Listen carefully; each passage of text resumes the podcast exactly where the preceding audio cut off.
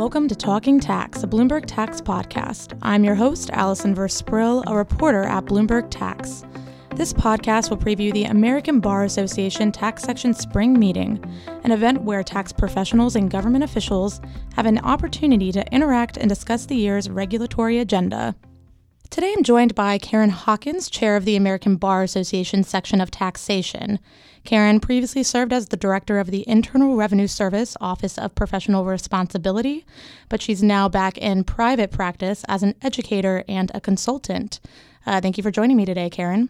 My pleasure. So, the American Bar Association's tax section is having its spring meeting in Washington, D.C. this week. Uh, this is an event where tax professionals from around the country come to discuss recent developments in the government's regulatory agenda. And Karen has agreed to walk us through some of the main themes she expects to see from this year's event. And so, I'll start with the main question. Um, you know, what do you anticipate the big takeaways from this year's American Bar Association tax section meeting to be?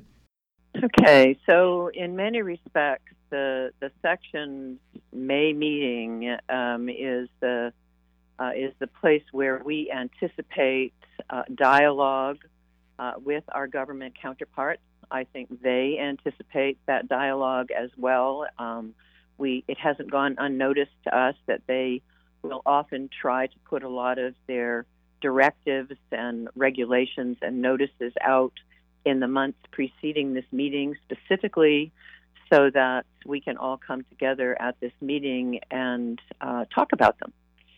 So, uh, in that respect, I think the takeaways for the membership are that they are contemporaneously having the opportunity to learn from the experts, whether they be inside the government or outside the government, about what's been going on in tax administration, tax regulation, and, and tax legislation. So obviously, this year is the giant year um, with the Tax Act of 2017 uh, having been put in place at the end of last year.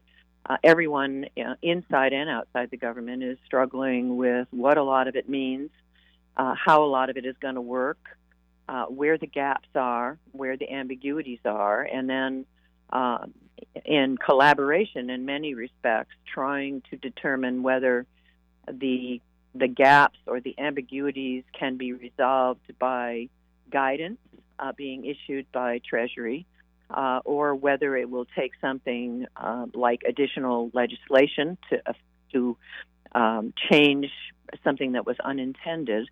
And, and so a lot of the takeaway, if you will, will be learning about where all of those um, gaps and ambiguities might lie, and to the extent that there is clarity, what the clarity is from the people who have had more time than some of the rest of us to contemplate uh, some of the things that are in the tax law. Uh, so I, I think everyone who's here comes for probably three main reasons.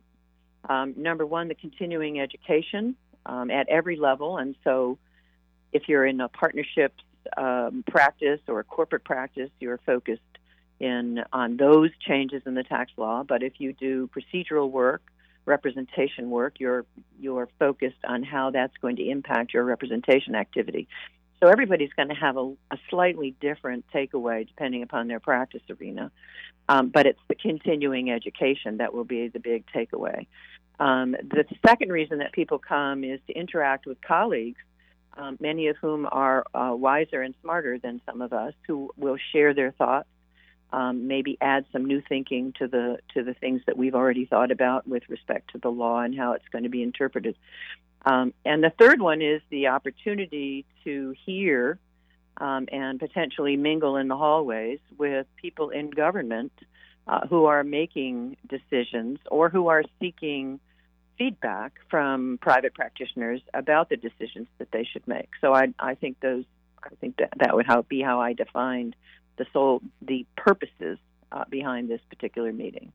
Right. And I know, and you had mentioned earlier in your comments, you talked about the 2017 Tax Act, and obviously that was kind of a big, uh, it's a big event in the tax world this this past or this past year.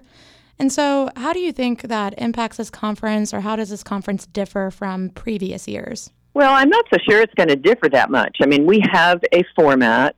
Um, our committees are given um, significant amount of autonomy uh, to put on. Most of them have three-hour meeting blocks. They they can put on any kind of programming that they like, but they obviously in this year will focus on all of these new things, the changes that have occurred as a result of the tax law. So um, that's in many respects the only difference is what the subject matter might be, but that changes from meeting to meeting depending upon what the government has said or done in the interim between meetings anyway. So, so in terms of format and focus, uh, I don't know that it's going to be that different. Um, it would be nice if we had uh, a commissioner in place, and it would be nice if we had a chief counsel in place uh, because those are t- two key roles that the section um, really appreciates having communication and dialogue with. Uh, but uh, we've been here before uh, where we've had actings and everything goes just fine because there are uh, many other people inside the government who uh, make are in key slots who, who are prepared to have dialogue with us. So I, I really I don't expect much difference. The the attendance is right on track to reach about 2,000, which is pretty much where we are at every May meeting. Um, so, and the weather's nicer, so maybe some more people will show up before Friday. That's right. Nice, nice spring weather finally after waiting for uh, I think a couple months. Uh, little, little delayed this year. And so, you know, the other thing I wanted to talk about, um, I know recently at a conference, an IRS official said that they've been directed uh, to not really talk about regulations they're working on um, related to the new the new tax law. And I know in the past they've been a little hesitant, obviously, to kind of say everything that they're doing with regulations, but they may, you know, sort of test a, a, an approach that they're thinking about or something along those lines. Uh, do you think if there's more of a tight-lipped approach to regulations on the tax law, that that could attract detract from the uh, event at all this year? Well, not really. I mean, you you introduced me as a former government official, and and in that capacity, I'm aware that Treasury and the IRS have always been discreet um, about discussing things in public uh, that they were still working out for themselves. So that that is not something that is different for us, nor is it surprising. Um, so I'm I'm not quite sure what that official may have meant. I guess I have to see a little bit at the meeting to see what tight-lipped means with respect to the speakers that we have. I mean, we are delighted that the um, Assistant Secretary for Tax Policy has agreed to address the plenary luncheon. Um, and I've certainly been given no indication uh, that he's not going to say relevant things. Um, but I certainly would never have expected that he would start chatting with us about uh, what they're contemplating uh, in terms of offering guidance in, let's say, the 199A area or something. So, so from that perspective, I, I don't I don't know that it's going to detract at all. I will tell you quite frankly, uh, as I said, alluded to at least the, in my first comment, the government comes to this meeting to hear what some of our brightest uh, thinkers have already considered with respect to what's out there to get those ideas without having to necessarily state their own position. So, so we're educating them in many respects um, more at this meeting than they often are able to educate us, and and we've always accepted that as as kind of the give and take of dialogue with the government.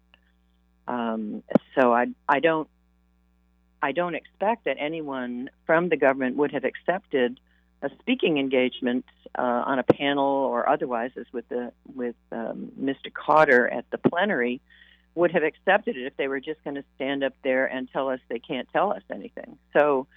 I don't know what it means that, that they're not going to discuss regulation in public. They never have. Right. Well, and I guess we'll have to see how that all sort of shapes up, uh, you know, over the over the next couple days. Like I said again, I know it's been a busy week for you, so thanks for joining us today. You're very, very welcome. Again, I'm your host, Allyson Versprille, and this has been Talking Tax. Join us next time for the latest in tax news.